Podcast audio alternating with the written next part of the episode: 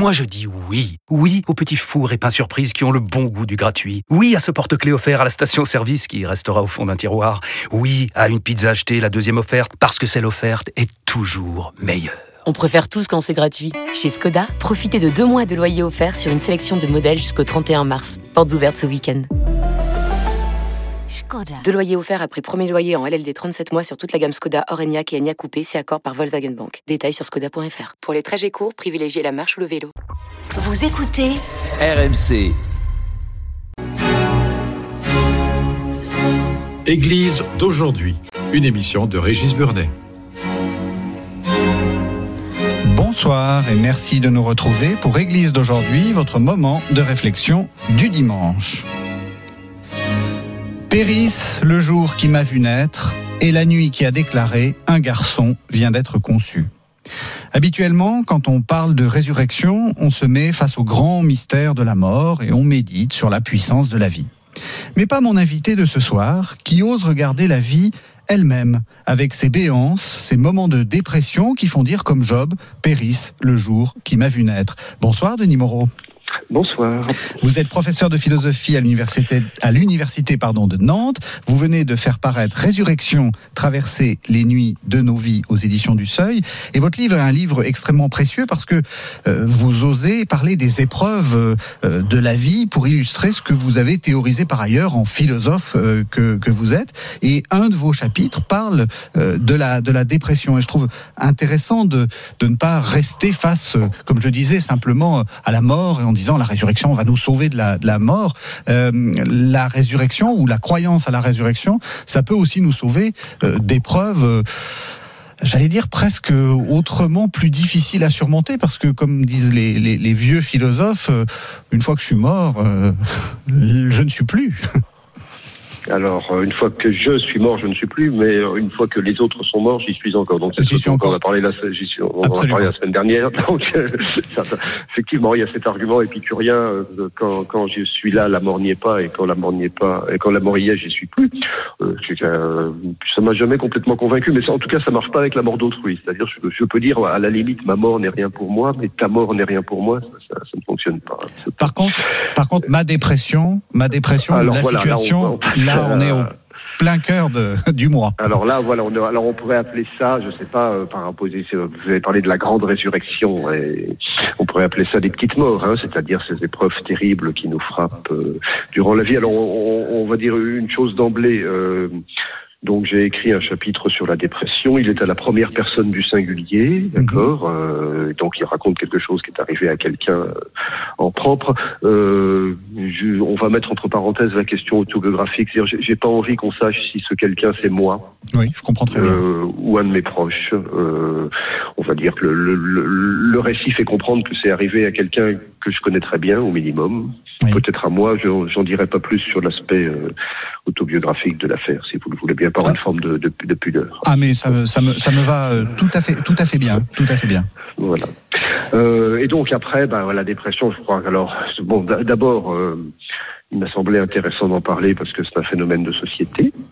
Euh, quand même de très nombreuses personnes qui sont frappées par la dépression. Et alors, si vous me permettez, euh, je, je suis enseignant à l'université euh, et donc je, je fréquente des, des jeunes gens entre 18 et 25 ans. Euh, je pense, enfin, je- j'en profite pour dire à vos auditeurs qui, qui le savent peut-être déjà que euh, la, la crise de la Covid a mis un nombre considérable de jeunes gens en état dépressif, euh, parfois assez profond. hein. Il y a quelque chose dont on ne parle pas tant que ça dans les médias, et moi j'en j'en vois toutes les semaines des étudiants, et y compris des, des bons étudiants euh, bien structurés dans leur tête, etc., qui sont en train de dévisser. Donc là, il va y avoir un, un grave problème avec cette génération. Donc je pense que le, le sujet est d'actualité. Je, je moi-même moi-même je suis enseignant, je consomme tout à fait avec vous, avec en plus, enfin je sais pas si vous êtes d'accord avec moi, euh, des formes euh, non comment dire non classiques, c'est-à-dire euh, des gens, comme vous dites, des, des bons des bons étudiants qui vont pas bien du tout et qui sont pas dans un schéma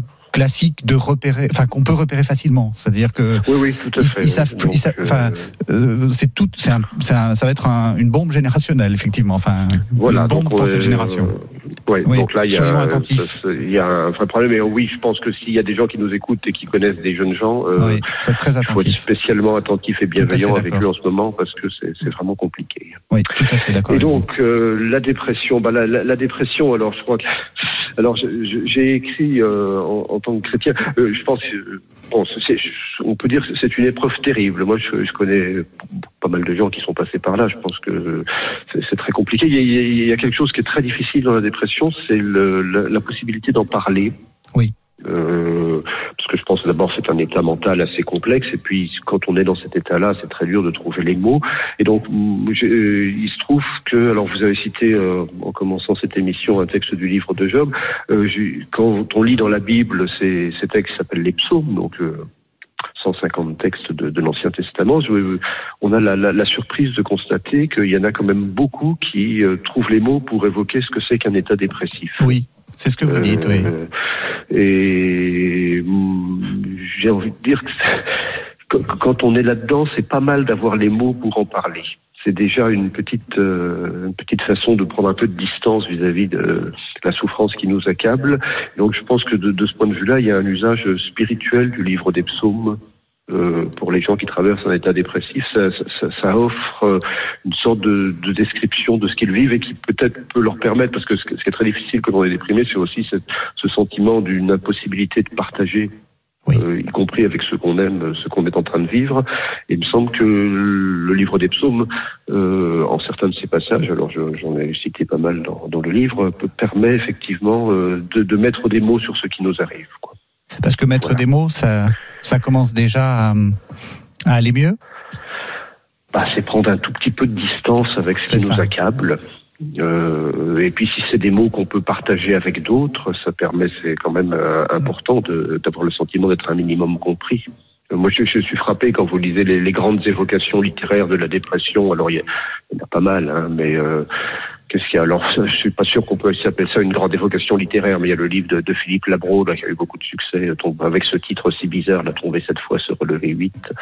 Euh, il y a hum, le livre d'Emmanuel Carrère, Yoga, récemment, euh, le livre de plus puissant pour moi de William Styron, Face aux ténèbres, qui est quand même assez, euh, assez fort. Lui, c'est, un grand livre. Oui. Pardon, oui, je, oui, je livre, pense, enfin, des, des- des trois, je pense que c'est le meilleur hein, sur Oui. le sujet, assez nettement. C'est, c'est toujours frappant qu'à à la fois, il y, a, il y a cette espèce de, de souffrance de ne pas réussir à faire comprendre ce qui est en train de nous arriver.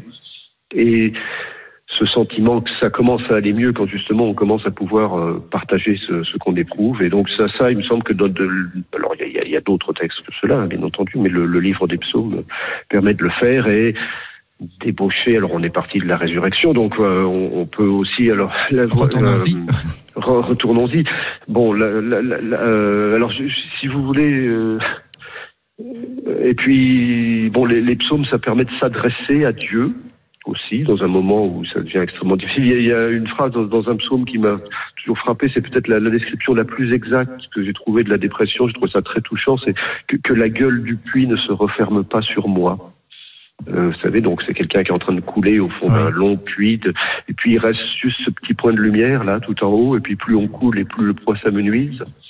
Euh, je pense que les, les gens qui se suicident, c'est parce que le point de lumière a disparu, Oui. euh, et on peut les comprendre. hein. Oui. Euh, tant qu'il reste un petit point de lumière en haut, il y a une petite lueur d'espoir, et c'est à quoi on peut se raccrocher. Alors c'est là pour revenir au thème de la résurrection. Bon, le thème de la résurrection, il est très riche, il y a plusieurs façons de le faire, mais ça dit quand même quelque chose comme, y, y compris quand tout semble foutu, on peut continuer à espérer qu'une voie de sortie se dessine. hein. Ça, c'est euh, tout, tout semble foutu, c'est l'état d'esprit, je pense. Alors pe- peut-être de Jésus en croix.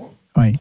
Euh, mon Dieu, pourquoi m'as-tu abandonné hein, On peut interpréter ça comme un, un moment de désespoir total. Et puis tout, tout semble foutu. euh, C'est à, à coup sûr l'état d'esprit des disciples et des amis de Jésus le vendredi vers 15 heures. Euh, C'est-à-dire que le vendredi vers 15 heures, il devait y avoir un sentiment d'échec absolu. Tous les espoirs qui avaient été placés dans ce personnage mystérieux euh, mais merveilleux étaient anéantis. Donc je crois qu'il y, a- il y a dans les récits de résurrection euh, une espèce de d'expérience, enfin de, de récit de, du vendredi saint, pardon, d'expérience du, du, désespoir absolu, hein, le sentiment d'une situation absolument sans, sans, issue. Et je crois que c'est ça que vivent les gens qui sont tombés très profond dans la dépression. C'est euh, qu'il n'y a pas moyen de sortir. Et je, il me semble que c'est un état mental assez curieux, vous voyez, parce que même si on sait intellectuellement que la possibilité de s'en sortir existe, parce qu'on connaît des gens qui se sont relevés de la dépression. Euh, c'est quelque chose qu'on arrive, dont on n'arrive pas à se convaincre. Euh, on ne voit pas comment ça, cette possibilité théorique pourrait devenir concrète. Alors, les récits de résurrection, ben voilà, euh, la, la, dépression, c'est peut-être un, un, très long vendredi saint, je dirais, oui. dans l'espèce de, de, grande dramatique des trois jours, là. Et un chrétien croit, euh, mais à nouveau, c'est un acte de foi, c'est une sorte de pari que, que même dans ce type d'état mental, donc où tout espoir de, de, se relever semble avoir disparu, euh, une issue peut se dessiner une issue peut se dessiner. Alors, est-ce que ça donne un petit quelque chose pour essayer de sortir de la dépression? Je, je suis surtout pas en train de vous dire, alors qu'il n'y ait pas de malentendu, qu'il faut soigner la dépression uniquement à coup de psaume. Hein. Oui, euh, on peut aussi soigner euh, à coup de médicaments, ça peut aider. Voilà, c'est très important d'aller voir. Un, quelqu'un qui sait comment ça fonctionne, donc un psy quelque chose, et prendre des médicaments. Mais, enfin, vous voyez, la, la nature et la grâce sont étroitement. Moi, ça, c'est quelque chose dont je suis vraiment convaincu, c'est que il euh, n'y a pas le monde de la nature d'une part et le monde oui. de la grâce d'autre part. Les, les, les, deux sont très étroitement entremêlés, etc. Euh, la grâce peut passer par la nature et la nature euh, peut se déployer grâce à la grâce. Et donc, euh, voilà, vous faites une espèce. L'image qui me vient en tête, c'est, vous pardonnerez, c'est pas très théologique, c'est le, le Scooby-Doo. Euh, vous avez fait des Scooby-Doo quand vous Oui, bien sûr. Ouais, voilà. Avec, en, vous, en, plastique, là. Avec des fils, des fils qu'on torsade, là, vous voyez. Oui, Alors, vous, torsadez le, le fil le psychiatre, le fil antidépresseur et le fil psaume. Et puis, euh, tout ça mis bout à bout, ça peut peut-être aider à s'en sortir. Voilà, et donc à nouveau, comme on le disait dans l'émission de la, semaine dernière, euh, il y a sûrement plein de façons de sortir de la dépression. J'ai aucune envie de dire du mal des façons non chrétiennes, elles sont parfaitement respectables et je le redis, hein, quand quand, quand, frappent les grands malheurs existentiels, euh, chacun se bricole bien avec les moyens du bord, les, les outils pour essayer de s'en sortir, mais je crois qu'il y a une façon chrétienne de traverser ce, cette épreuve, euh, qui est une façon parmi d'autres, et oui. de le faire effectivement à, à, la lumière de la foi dans la résurrection. Oui, parce qu'on peut aussi euh, lier, vous avez euh, voulu mettre ensemble nature et nature et grâce, on peut aussi euh, lier corps et, et esprit, puisqu'on on découvre de plus en plus que le corps euh, influe aussi dans la question de la, de la dépression. Le fait d'avoir des mots, comme vous dites, pour le, pour le dire, c'est un des fils de votre Scooby-Doo. Alors les, les, les mots, c'est ce que j'ai appelé le fil psaume. Hein. Euh, le, donc oui, ça c'est un fil de Scooby-Doo. Alors je, je, suis tout à fait euh, sur la, la, dimension corporelle, mais vous voyez euh, ça aussi, on peut le rattacher au thème de la résurrection. Alors c'est quelque oui. chose de bien compliqué, mais quand les chrétiens disent leur credo le dimanche, ils disent je crois à la résurrection des corps hein, ou de la chair. Enfin c'est sarx en, en oui. grec. Et donc euh, ça, bon, c'est de la haute théologie. Alors faut aller relire le, le, chapitre 15 de la première épître aux Corinthiens de saint Paul, là, qui est une espèce de texte de science-fiction sur les, les, corps glorieux des ressuscités. Mais moi, moi ce que, ce que j'en retiens à, à, un niveau plus terre à terre, c'est que euh, dans les opérations de résurrection euh, dans lesquelles nous sommes engagés dès cette vie, donc les petites résurrections euh, pour nous relever des calamités qui, qui nous frappent, il faut jamais négliger la dimension corporelle. Et ça, je crois que c'est une, une vérité profondément chrétienne. Alors je, je n'ignore pas que dans l'histoire, les chrétiens n'ont pas toujours fait grand cas du corps. Hein. Je suis censé être spécialiste du XVIIe siècle. Vous voyez des gens comme Pascal, Malebranche, etc. Oui, c'est un petit peu. Euh, euh, je pense qu'ils avaient un peu oublié cette dimension fondamentale du corps dans, dans le christianisme, euh, mais ils ont eu tort. Il y a eu une espèce de dérive. Alors, je sais pas très bien. Je pense que c'est un peu la, la, contamination du christianisme par un, un mauvais platonisme euh, qui, qui, dévalorisait complètement le corps au, au profit du seul esprit. Mais ça, on n'est pas obligé de comprendre sa foi chrétienne comme ça. Moi, je suis persuadé que le, enfin d'ailleurs dire que dans une vie de ressuscité, alors à la résurrection des morts, il y a une dimension corporelle, ça veut dire que dans la plénitude de notre être, il y a une dimension corporelle, et ça je pense que c'est une thèse assez importante. Le, corps n'est pas une espèce de fardeau là, dont on doit se débarrasser et qui nous empêtre, il participe à la plénitude de notre existence. Et alors ça, c'est pour les moments glorieux. dans les moments difficiles, et comme euh, peut l'être celui de la dépression, effectivement, ne, jamais oublier la dimension du corps. Alors c'est facile à dire. Hein, euh, mhm.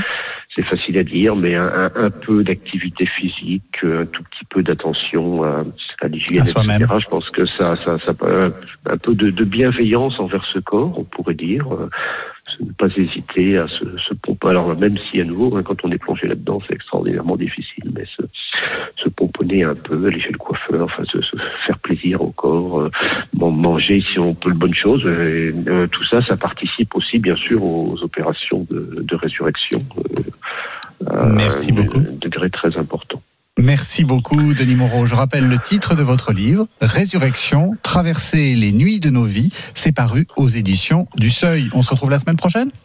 Merci, à la semaine prochaine. À la semaine prochaine. Bonsoir à tous.